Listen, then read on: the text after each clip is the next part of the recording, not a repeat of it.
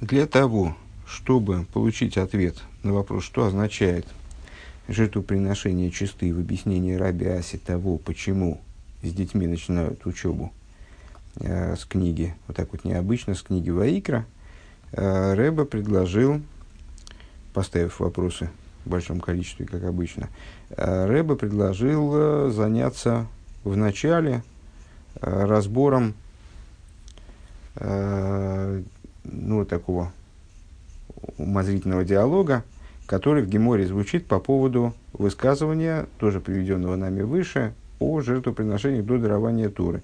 Значит, до дарования Туры, э, писание, э, писание Гемора, э, высказывается в отношении жертвоприношений до дарования Э, именно в отношении них, высказ... Э, называя вот такое определение, в принципе называя такое определение, как чистые жертвы. Потому что письменная Тора э, в отношении жертв после дарования Торы такого определения вообще не дает. Там она определяет жертвы как там, избранные, отборные, Э, объясняет, каких изъянов не должно быть в жертве, если она приносится, там, скажем, из животного безызъянным, томим или с э, муфхар, но она не дает, не определяет жертву как чистую вообще, поэтому э, вот это вот э, определение чистые жертвоприношения в словах Рабиаси из Мидриша, они вдвойне непонятны. Так вот, надо сказать, что мы пытались связать высказывание Рабиаси с жертвоприношениями до дарования Торы, но вот вроде как не получилось у нас. Э, что же в Геморе говорится по, этому поводу? Гемора задает риторический вопрос, а разве тогда были чистые и нечистые животные? Вернее, почему-то Гемора начинается с нечистых, нечистые и чистые. Как раз обратил внимание на это. И отвечает, нет, тогда не было чистых и нечистых животных. Всевышний не определил чистых и нечистых животных для людей, которые тогда жили. А что же называется тогда чистыми и нечистыми животными до дарования Торы? А то, что в будущем станет чистыми и нечистыми животными. И вот жертвы и тогда нельзя было приносить из нечистых животных, надо было приносить из чистых только. А тут, кстати говоря, вчера, когда я э, писал краткое изложение урока, мне подумалось, что тут, возможно, существенная путаница. Э, в общем плане, есть некоторое непонимание термин, термина «чистые» и «нечистые» э, применительно к нашим рассуждениям в Торе. Под нечистыми э, в большинстве случаев не подразумеваются грязные.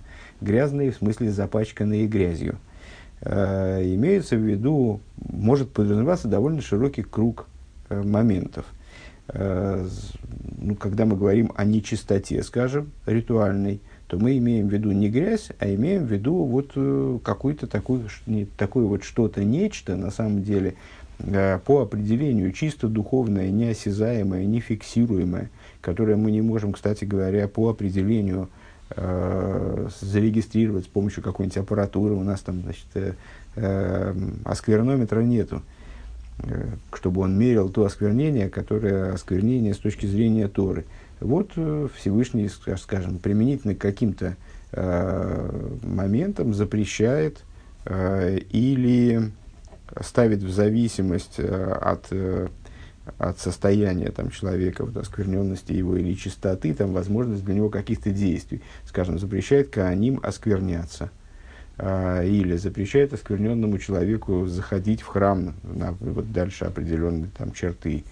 Э, запрещает э, самоскверненному человеку есть определенные там, жертвы некоторой святости, э, там, ну и так далее. А вот это осквернение, это такая вот чистая условность, скажем, можно было бы, наверное, так сказать. То есть Всевышний э, определил действия, которые приводят к осквернению. Ну, например, э, если человек прикоснулся к мертвому, он осквернился осквернение мертвого. Там есть много-много-много разных типов осквернения, много степеней осквернения. Э, вот наиболее сильным осквернением является осквернение мертвого тела.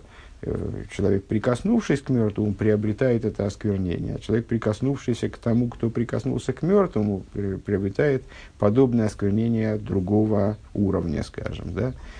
Человек, если зашел в один шатер с мертвым, в одно помещение, покрытое сверху, или, скажем, не обязательно помещение там, под крону дерева с мертвым, а под одной крышей как бы оказался с мертвым, под одним покрытием тоже он осквернился, э, и, ну и так далее. То есть есть разные пути. То есть это, во всяком случае, это не грязь. При этом человек может быть чисто вымыт э, не только хорошим мылом, но даже с шампунем. Э, то есть, ну, в общем, он может быть абсолютно чистым, стерильно чистым, может проводить операцию, операцию не, хирургическую, не надевая перчаток, но при этом он будет осквернен. И ему в связи с этим будут запрещены какие-то действия, скажем. Или он будет, э, если он там коин, он будет виноват в том, что он допустил осквернение, там, и специально осквернился, скажем. Вот.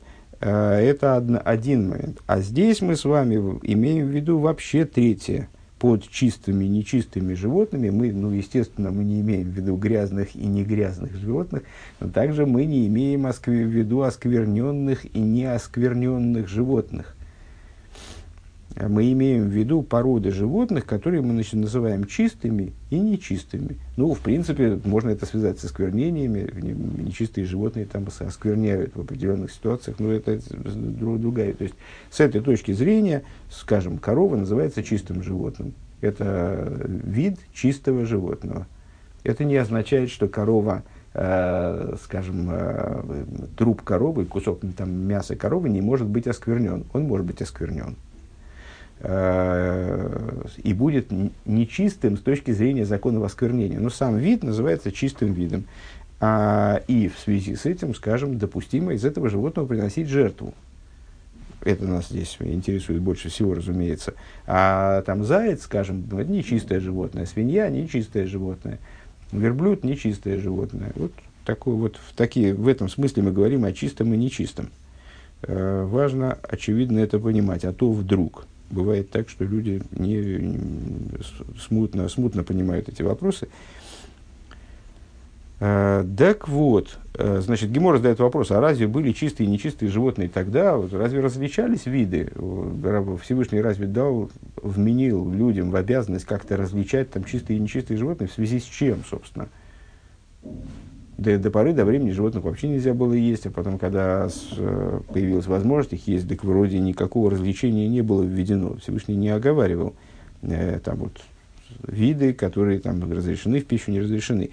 Э, и отвечает. Отвечает так, ну, ну вроде, вроде фраза понятная, и э, как-то она проглатывается на ура, не вызывает дальнейших вопросов. А у Рэба вот вызывает вопрос. Э, что говорит Гемора? Да, чистых и нечистых животных в нашем понимании не было.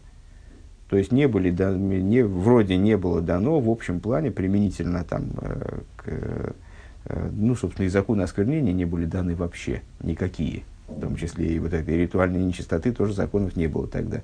А, а там, в отношении пищи, там, законы, законы кашрута, ну, там, член от живого нельзя было есть, но это там отдельный разговор.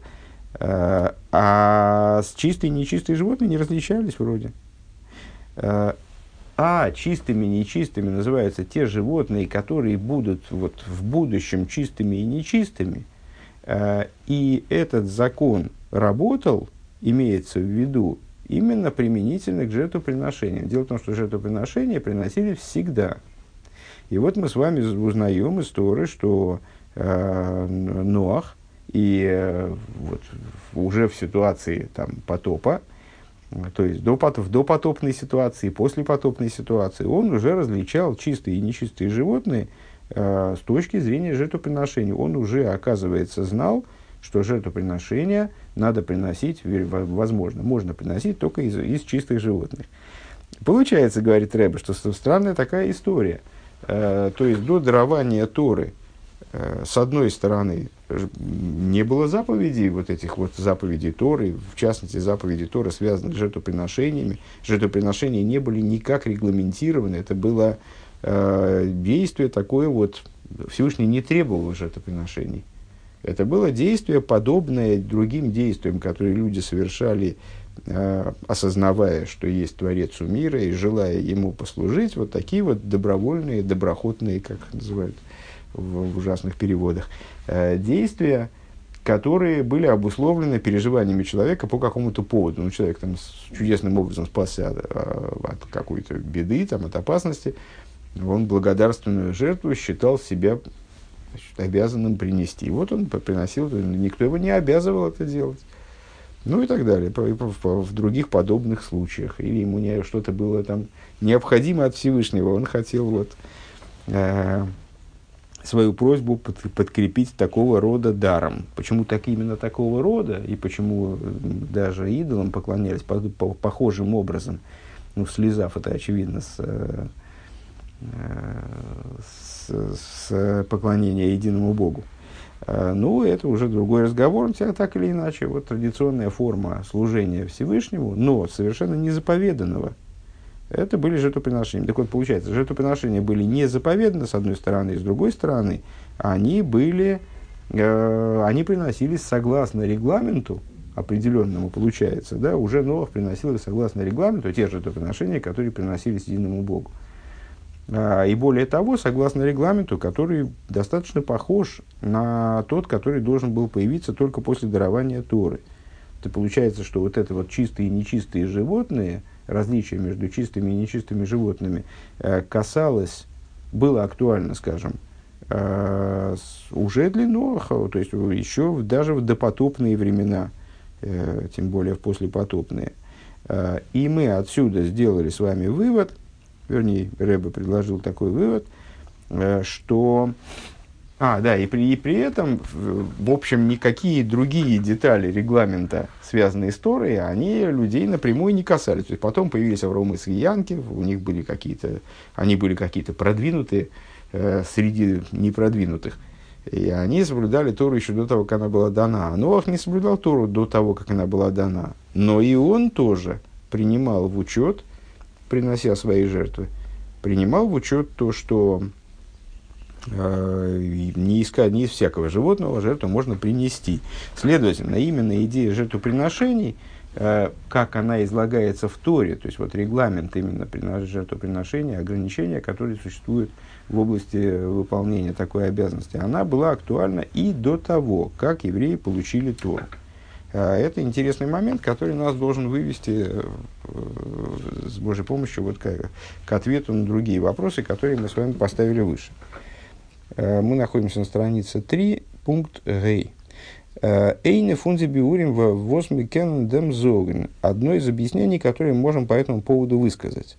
Карбоны сейх фун нох матн жертвоприношения, а также до дарования Торы, а фальпиазы зайна фун то есть после дарования Торы, простите, Э, несмотря на то, что они представляют собой э, ну, какие-то заповеди из э, числа 613 заповедей Торы. Зайнензе обер бепиулосом увемейла бемагусом гехар фунтуэра умитсвейс. Они с точки зрения э, своего практического осуществления и, само собой разумеется, с точки зрения своей, своей, своей сути, они выше, чем Тора и заповеди.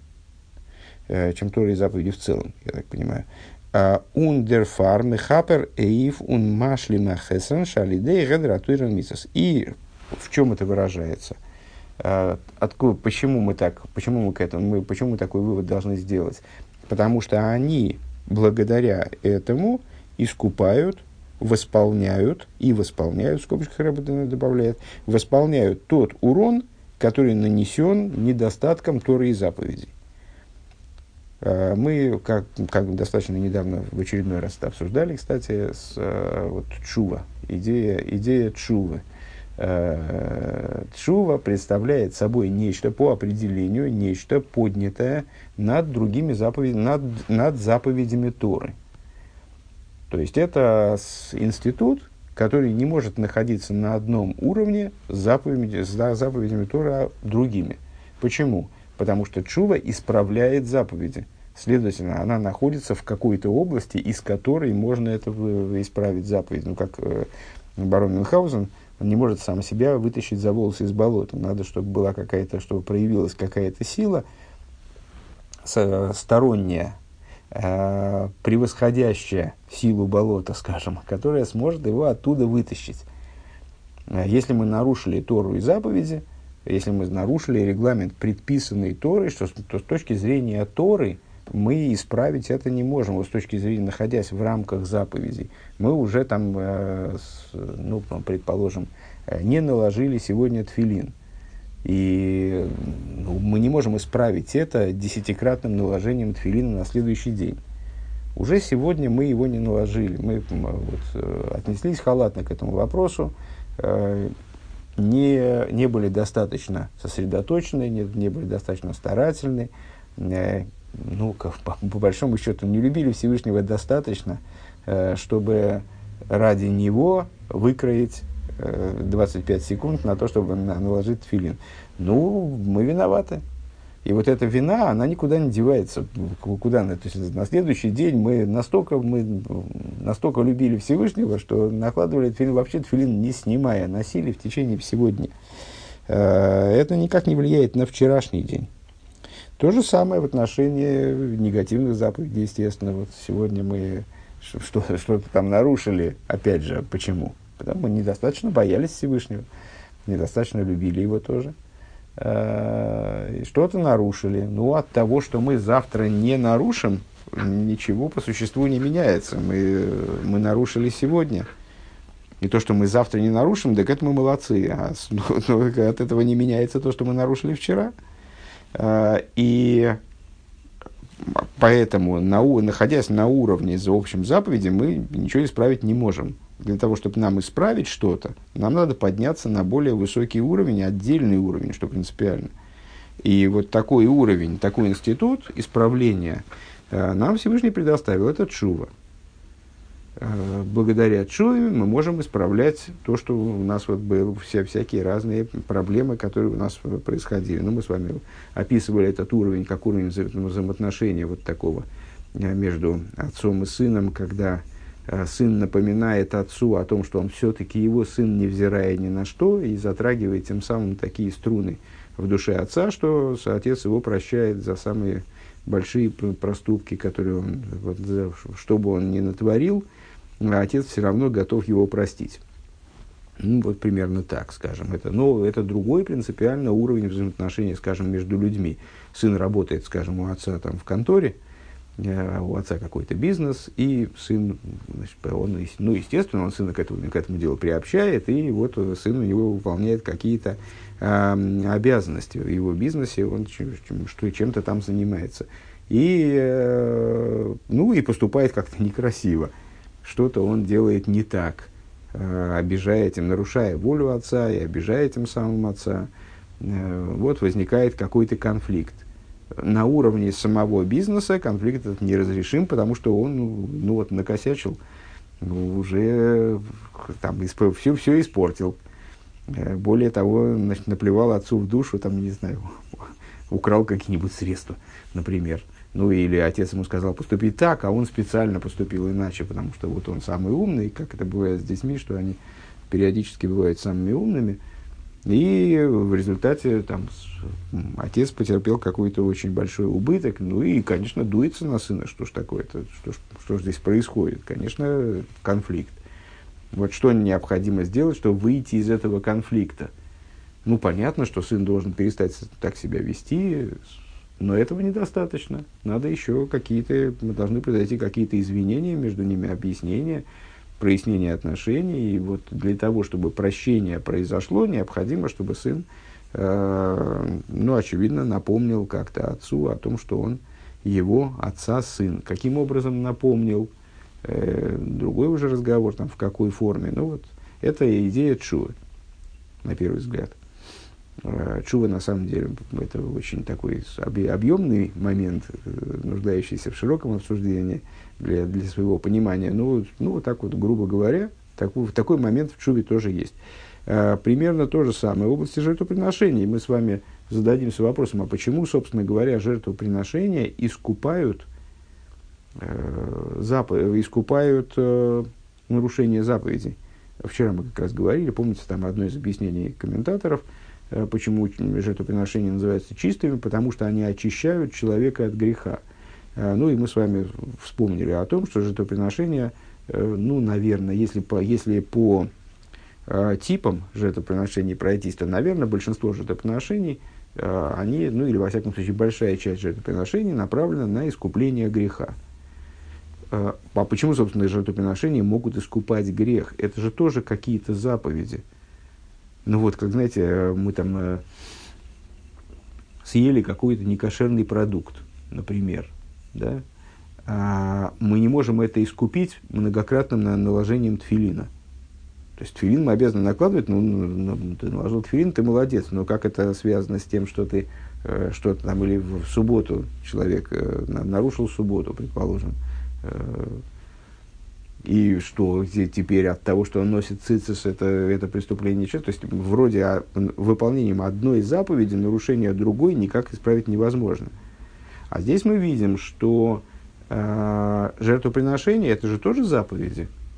Ну, скажем, если человек неумышленно нарушил там, а, преступление, которое наказывается, э, не дай бог, коросом, там, отсечением души от источника, то он должен, ну, потом впоследствии, совершив чуву, он должен, э, то есть, поняв, что, осознав, что он совершил нарушение, он должен принести жертву хатас. Ну, скажем, вот за, за нарушение субботы. Принесение этой жертвы хатас – это тоже заповедь как может одна заповедь другую исправлять. Вот и получается, что у нас, э, за, что у нас э, жертвоприношение, несмотря на э, кажущееся равенство с другими заповедями, и то, и то заповедь, и это. То есть у нас есть там список из 613 заповедей. Ну вот есть заповеди, которые касаются жертвоприношений в числе этих 613, вроде ничем не выделяющиеся из них. А при этом они обладают каким-то особым статусом и представляют собой что-то более возвышенное э, с точки зрения э, значит, действия своего, как Рэбе говорит здесь, ну, а следовательно, с точки зрения своей сути, чем другие заповеди. Поэтому они могут исправлять заповеди. בסגנון אחר, э, немного другим языком.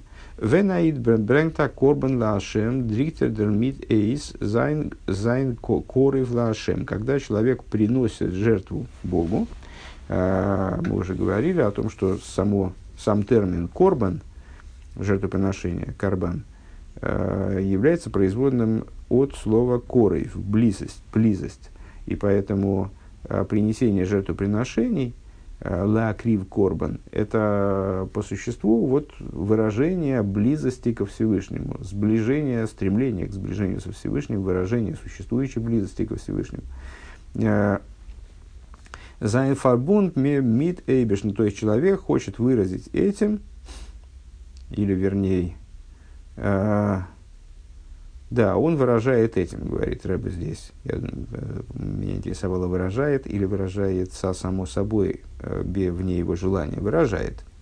Э, דריקט ער דערמיט אויס. Он выражает это, выражает свою связь со Всевышним.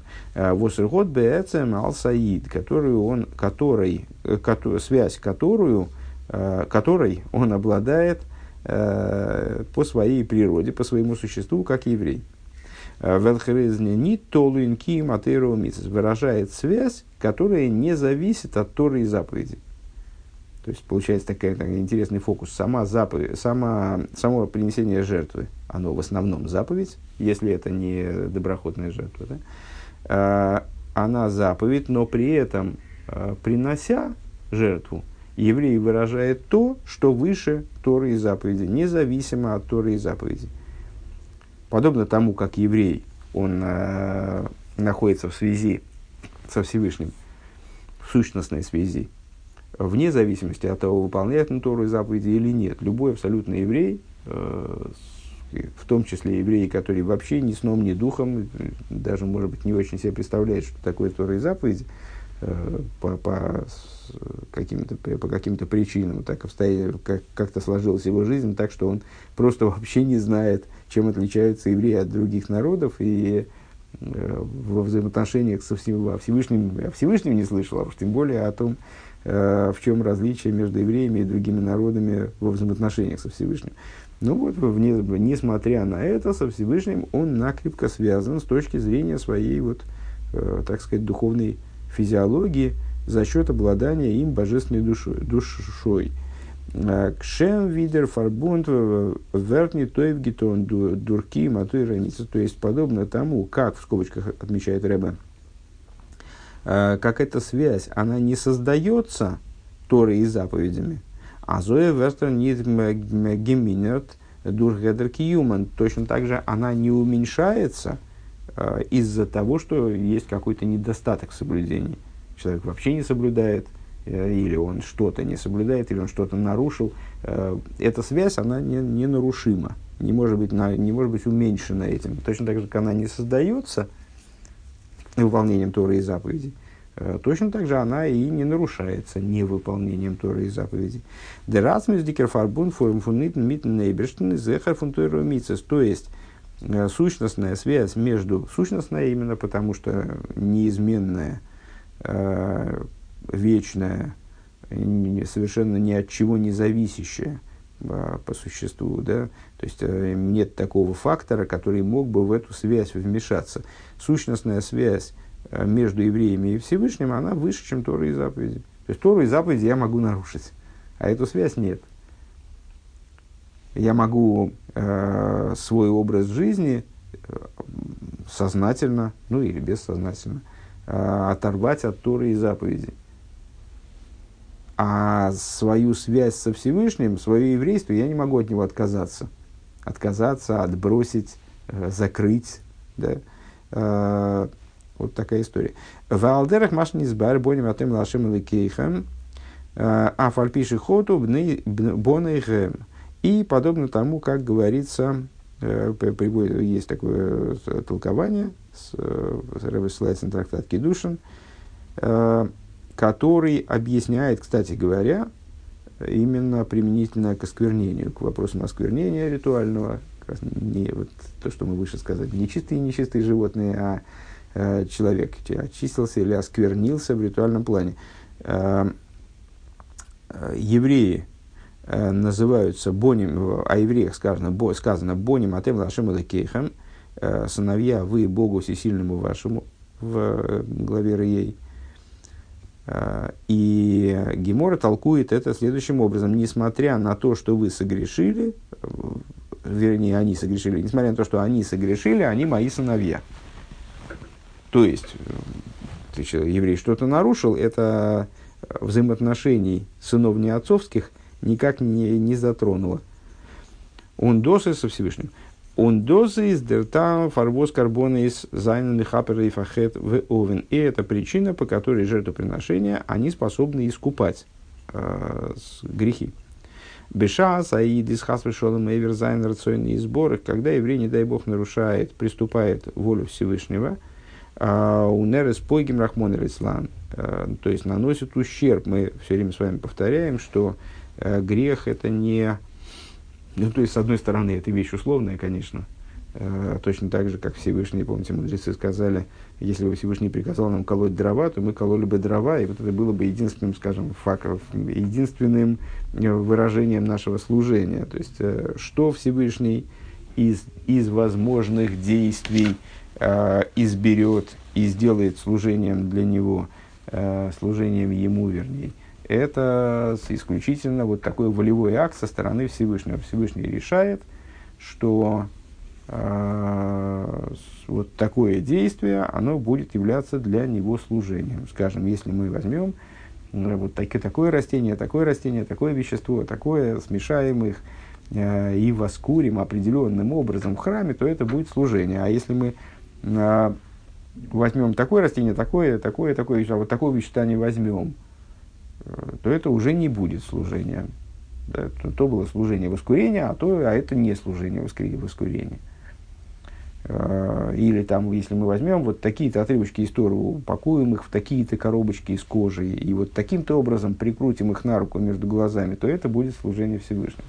А если мы э, возьмем, как дети играют в тфилин, там возьмем, скажем, Э, кубики игрушечные и их нитками примотаем к руке и на, голову, то это не будет служением. Всевышний это действие не избрал, а мог бы избрать.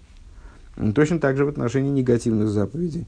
То есть Всевышний э, называет какие-то, определяет какие-то действия не обязательно вредоносные какие-то ужасные, страшные, неправильные с нашей точки зрения. Мы можем относиться к этому как, как угодно. Это могут быть совершенно нейтральные действия. Но люди часто задают вопрос, ну а что здесь, какая проблема-то в том, что там, человек ест там, некошерную рыбу, скажем. Ну и что? Ну чем она плохая? Она очень вкусная. Э, рыба как рыба, и что Всевышнему-то, что от этого, как, как ему это мешает? Ну, человек взял, купил рыбу, там, приготовил ее и съел, ну и что? Э, то есть э, нейтральный акт, никого не убил, не ограбил, не, не, даже не оскорбил. А вот Всевышний выбрал этот момент как неугодный себе. А, то есть вот эти вот моменты, моменты негатива, нарушения – божественной воли, они, конечно же, ну, в определенном смысле условность. Условность в том смысле, что Всевышний условился с нами, что эти моменты, они будут нарушением его воли. И мы знаем об этом, предупреждены, а следовательно вооружены. А, так а, а, мы с вами говорили все время, что говорим все время, что несмотря на то, а, что эти моменты, то есть негативные запреты, это в общем условности – это просто вот, на самом деле в своем источнике совершенно иррациональное указание на действия, которые, э, на действия речи или мыслей, которыми, которые э, для нас запрещены. Всевышний запрещает их нам. Несмотря на это, следствием, следствие их нарушения вполне себе объективны, они условны. То есть, когда мы, после того, как Всевышний назвал эти действия запрещенными, запретил их нам, э, нарушая эти действия, мы разрушаем себя и мир. Э, то есть, эти действия становятся источником э, зла. И зла, в первую очередь, для нас и для мира, для нас самих и для мира, который нас окружает. Э, то есть, мы наносим, совершая грех, мы наносим ущерб. Ну, вот этот вот человек, значит, он съел эту некошерную рыбу, э, ну, с, с точки зрения нашего представления о реальности, ну и что, ну вот съел и все. Единственное, что он испортил эту рыбу. То есть, видно, даже тоже не испортил, наоборот, реализовал. Э, теперь ему вкусно, хорошо, э, что он сыт, кстати говоря, да, э, ну, вот, тем самым он привнес в мир и в себя определенное разрушение, нарушение, пгам, изъян, ущерб. Э, так вот, э, когда человек приступает, когда еврей приступает в волю Всевышнего, у Нереспогим и наносит вот этот ущерб Ин зайн Исахдус митн нейберштен велхи кум Он наносит ущерб своей связи со Всевышним. Вот это нас больше сейчас интересует, а не ущерб э, вот, наносимый миру, такое вот разрушение в мире. Э, наносит ущерб своей связи со Всевышним, которая, как она основывается на Торе и заповедях. Мы сказали с вами, что сущностная связь, она не нарушается нарушением Торы и заповеди. Есть связь, которая выражается э, через нарушение Торы и заповеди. Есть связь между сыном и отцом, как они сын и отец, а есть связь между этим вот сыном, который участвует в бизнесе отца. Есть связь между сыном и отцом, как сын э, одновременно является подчиненным отца. Вот он э, работает у него в бизнесе, там выполняет какие-то функции. Э, ТАСС, если он нарушает приказ отца, что приводит там, к какому-то, каким-то убыткам, проблемам, э, то он нарушает связь свою с отцом как работник. При этом сохраняется его связь как сына. Э, קען ער דאָס מתקן זיין דורך קרבנות. Так вот, если еврей нарушает, как работник Всевышнего, нарушает свою связь с ним, как она определяется выполнением Торы и заповедей, как она достигается, там, укрепляется Торой и заповедями, то он эту связь может восстановить, может исправить проблему, возникшую, э, благодаря жертвоприношениям. דורך מעורר ומגלה זיין דורך הקרבת הקרבן, благодаря чему, то есть за счет чего, ну теперь нам совершенно ясно, за счет того, что он пробуждает и раскрывает принесением жертвоприношения, демацмюздикен фарбун мефуна и дмитн нейберштен, э, сущностную связь между евреем и Всевышним, инвелхен, инвелхен нитшайкингам, где невозможно, ни, невозможен никакой изъян. где вообще изменение невозможно по существу никакое. Там вот сыну отца, он не станет меньше сыном отца от того, что он будет плохим человеком, и отцу будет вредить, или как-то его обижать, э, или даже перестанет с ним разговаривать, куда-нибудь уедет, не, не захочет с ним видеться, он от этого меньше сыном не станет. Все равно будет сыном отца. Он досыс михапер, и это искупает а, виштов дем гам фундем дем хейт в овен, то есть, от, э, ну, в, в кавычках, отмывает, э, отмывает, устраняет э, тот изъян, который нанесен грехом, неумышленным или умышленным. Подхет и овен подразумевается подхет, подразумевается неумышленный грех, под овен подразумевается грех умышленный в данном случае, так я думаю. А, Вов. Ал пиана, ал кумта их цуата и сефизавона индем ганс ныне на карбонус. Отсюда мы приходим к э, дополнительному пониманию общей идеи жертвоприношений. Возле хиура кен дем фреген. На первый взгляд можно было бы задать вопрос – а, ви кунтес, как это так получается? Аздеркава, вейда, воздрейбештер, магот, айнгештел фариден, что линия служения, помните Мишну, да, на трех вещах, где стоит мир, то, на Тойра, Авойда и Гмилус Хасодим. А, Тора это понятно, Авойда это служение. Что подразумевается под служением? Ну, в современном в современном контексте это скорее молитва, э, в общем плане исходно, а войда – это жертвоприношение. Это храмовая служба, в основном жертвоприношение. То есть, э, и гмилус хасотим благотворительность. Значит, на трех столпах держится мир, э, на трех вещах э, стоит мир. Вот, в частности, на войде – так вот, э, внутренняя Тора в особенности подробно объясняет, что это вот такие три э, момента служения, три, вот эти три столпа, называемые Миш, Мишной, они представляют собой три направления основные в служении, направления стороны Хесед, Гвуры и Тиферес. Ну вот, значит, направление Авой, каждый из которых принципиально и каждый из которых необходимо. И идеалом служения является именно Э, вот, совмещение, э, достижение гармонии между этими тремя направлениями и усиление каждого из них и вот, их совокупности в комплексе. Э, так вот, по, каким образом получается так, что направление авоиды, которые, которое Всевышний предписал евреям, «Золзайн дур хавейдаса карбоны, дур, дур шехтна абгейма вихулю», а оно осуществляется через э, выполнение жертвоприношений, то есть через то, что э, режут животное, э, он зимак и в мизбех и приносит его на жертвенники, грубо говоря, сжигают животное, забитое животное сжигают на жертвеннике. Лихиура волтмер матим гивена на вейдеру хонис. На первый взгляд, э, что это вообще какое-то странное, странное мероприятие. Э, есть люди, которые против вообще такого служения. Э, ну вот, э, обычно те же самые люди, которые против забоя скота в принципе, ну и их можно понять, действительно, достаточно странный акт. Э, обычно это последнее время я слышу, что это слышу сравнение этого с людоедством. Вот когда-то люди занимались активно людоедством, многие, ну и тогда это казалось нормальным. Ну почему, в общем, а почему, собственно, нет? Э, ну, так принято, наши деды и прадеды ели других людей э, на завтрак, обед и ужин, или, по крайней мере, по праздничным дням.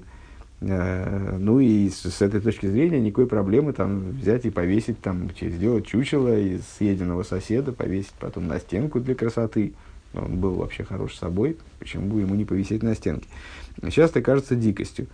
Э, ну и вот э, значит, забой скота. А кто, собственно, дал разрешение забивать скот? Ну, на самом деле, разрешение дал Всевышний использовать животных в качестве в еду. Э, и ну, там можно, можно разговаривать о... Э, то есть, ну, вот разговоры о, о таких вот этических, этических моментах в этом забое, там, я не знаю, ну, оставим э, тем там, зеленым, да, а вне, в храмовом служении, вне всякого сомнения, Всевышний просто приказал использовать животных для вот их забоя и с, с точки зрения внутренней.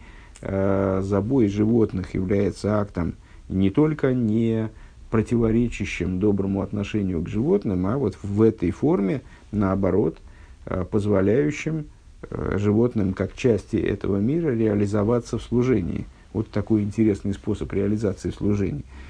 А, так вот, а, а, но при этом у нас должно возникнуть какое-то, ну, там, в принципе, странное ощущение. Мы сейчас сказали, что жертвоприношение – это такой высокий уровень служения, который возвышается вообще над, над э, Торой и заповедями в целом вплоть до того, что способен э, внести исправление в то, что мы там нарушили в области других заповедей. Так почему же тогда это служение настолько заземленное? Вот мы берем животное именно, то есть э, ну вот какой-то вид существования, который ниже человеческого. Э, там э, режем его, вот это все мясо, кровище, там запахи соответствующие. Там, то есть, ну вот, знаете, как ну, есть там всякие истории, сейчас не, нет времени. Их там долго рассказывать, ну вот о том, как люди представляют себе храм, а потом они попадают в храм, и там, ну и пахнет, в общем, своеобразно, как, как на бойне. Э, там, ну и вообще, там, значит, кровь животных течет рекой, и там э, люди, люди бегают, суетятся, там, пихаются. То есть, ну, все не так, как они представляли. Но, на первый взгляд, служение жертвоприношений, коли уж оно такое возвышенное, то оно должно было быть э, ну, чисто духовным, каким-то авойда шабалей, тфилу кайцебаза. Вот, скажем, сейчас у нас, э, после того, как храм был разрушен, служение жертвоприношений невозможно, и мудрецы составили молитву, которая заменяет жертвоприношение. Вот это, вот это похоже на правду, вот это вот нормально, вот это хорошо.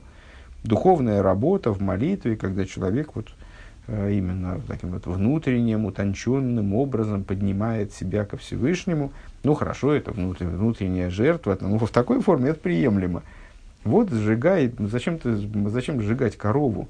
Корову ее там еще зарезать надо, там, кровища, жир какой-то, там эти мясо, э, запах горелого мяса. В общем, э, что-то что ужасное совершенно. Зачем это нужно? Вот, вот у, нас, у нас правильное жертвоприношение. Мы приносим свое внутреннее животное на своем внутреннем, на жертвеннике своего сердца. Вот это, вот это хорошо, вот это правильно. Таройс ди фарбиндунг фунидн мителей куз и на нойфен голу йойсер.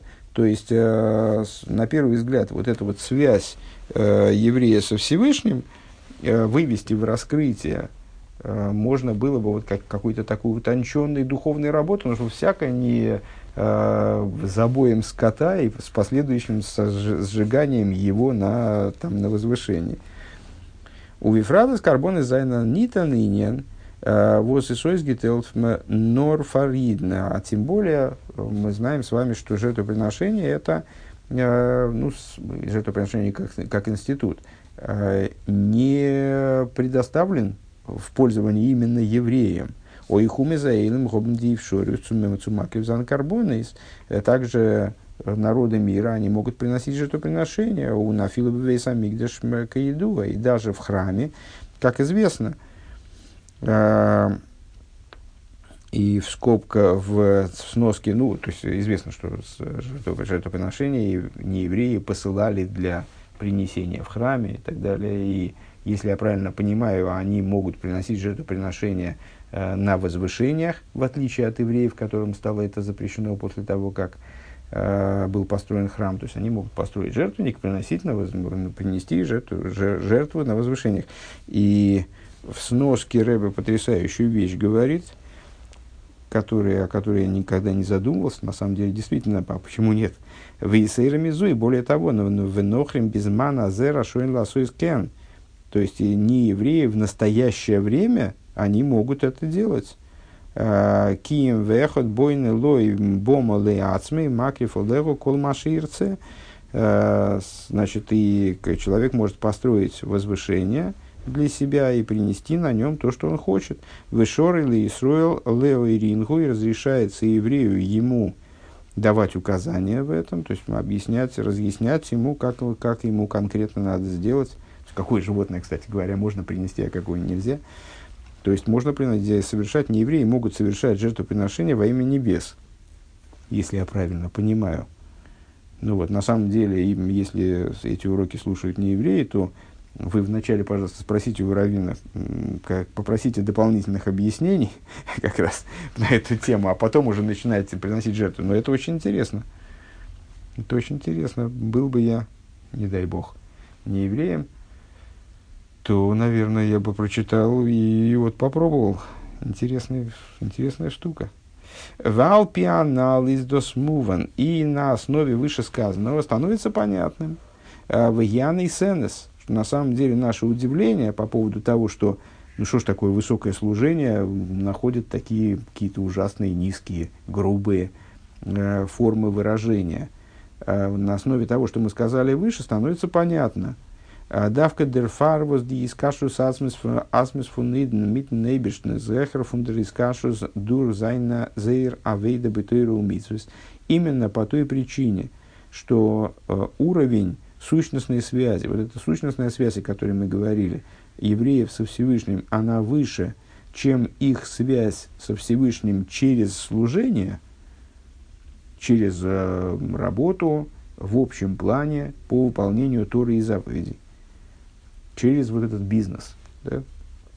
Он зикум мецад хиросы и сборах. И этот уровень связи, он связан, он э, он связан исключительно с тем, что евреи избраны были Всевышним, и вот этот выбор сам по себе, он эту связь и обеспечивает. Асхо, чах, эйсов, лиянки, то есть, согласно тому, что говорится в известном отрывке, который является авторой, э, в, в, том числе одной, одной, одной из авторов, э, хотя э, Исав, брат Якова, а фальпикейн ой Янкев. Несмотря на это, Всевышний любит именно Якова. Почему? А чем Исав хуже? Исав может быть в чем-то лучше. Он, например, с точки зрения спортивных достижений, бывает более сильный, там, более, он больше по размеру. А почему же Всевышний любит Якова? А вот без, без почему. Это иррациональный выбор – и, и вот эта любовь к Якову, если поставить Якова рядом с Исавом, любовь к Якову, она обусловлена именно выбором, а, а не тем, насколько Яков старается, э, насколько он служит Всевышнему хорошо. То есть это Мецад Пхироса Шлакош Бургу с точки зрения выбора святого благословенного. Михай Тайма Гуфа Дризих Дос Эйс Давкой Навойдаса Карбонес. И по этой причине данное, такой уровень связи находит свое выражение именно в служении жертвоприношений. Возбехицениюсо э, из нир нит никер дирухнис фунаиден, в которой с точки зрения внешней никакой духовности особой не видно. Там вот именно э, кровь, кишки, вот такого типа, да, Э, то есть э, именно в таком служении, и эта связь находит выражение в таком служении, где духовность не очень различима, она не видна.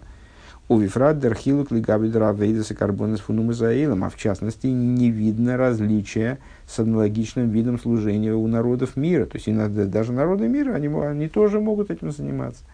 Филин они не могут накладывать в субботу, они не могут соблюдать. А вот это, они, Тору им запрещено изучать. А вот это, пожалуйста, это, это вид служения, где евреи с неевреем вроде бы как не, ну вот, не особо различаются. Обернордия вейдеса карбонас фуниден измейр диис кашрус ацмис а, воз ин из бифхироса и сборах. Но именно вот это вот, но только служение жертвоприношений евреев, точно так же, как вот евреи абсолютно крайне похож на нееврея выражаясь словами Алтереба в Тане, э, с точки зрения своей грубой материальности и вот этой телесности, э, евреи от нееврея ничем не отличаются. Они очень похожи. Э, и при, именно это проявляет выбор, э, совершаемый Всевышним в евреях в наибольшей мере. Именно вот, это, вот этот абсолютно иррациональный выбор, связанный с сущностью, а не с сиюминутными потребностями, там, какими-то объективными критериями. Вот это тело лучше, чем то, эта материальность лучше, чем та материальность еврея, скажем, чем не еврея.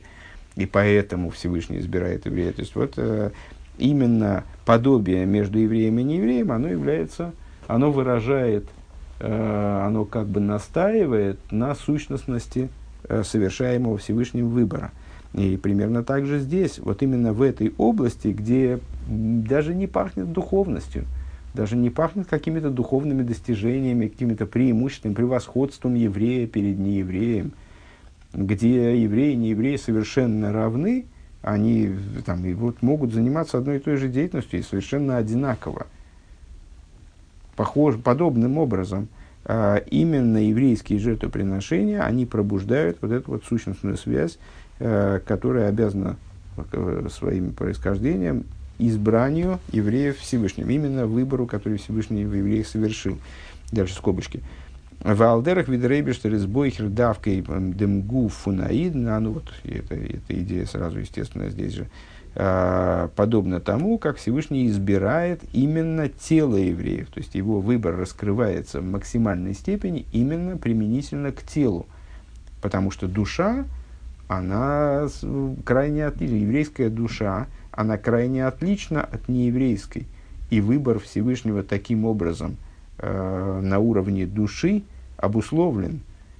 Он очевид, самоочевиден, естественен, понятен, э, не является иррациональным, не является выбором, по большому счету. Потому что если я э, если мне передо мной стоят там э, чай и кофе, а мне больше нравится чай, то то, что я беру чай, это не выбор по существу, это обусловлено там, ну, какими-то, возможно, какими-то внутренними потребностями своими, я обусловлен в этом выборе. Когда я не обусловлен, когда передо мной стоят два совершенно одинаковых стакана, оба с чаем, и э, я, ну, какой-то из них, и оба стоят слева или справа. И вот я из них выбираю какой-то один. Вот это истинный выбор. Поэтому выбор, э, который Всевышний совершает в евреях, это выбор, который совершается в евреях, он выражается, находит свое вот э, ясное, яркое воплощение именно в том выборе, выражение, вернее, именно в том выборе, в котором э, еврей равен неевреям, то есть на уровне тела. Демгуфу наидна, велхерез нидме бехумриус или гуфейс умой заилом. И Рэбе здесь цитирует эту вот Таню, которую мы с вами упомянули. Э, то есть выбор тела еврея, которое подобно с точки зрения своей э, заматериальности, своей грубой материальности телам народов мира.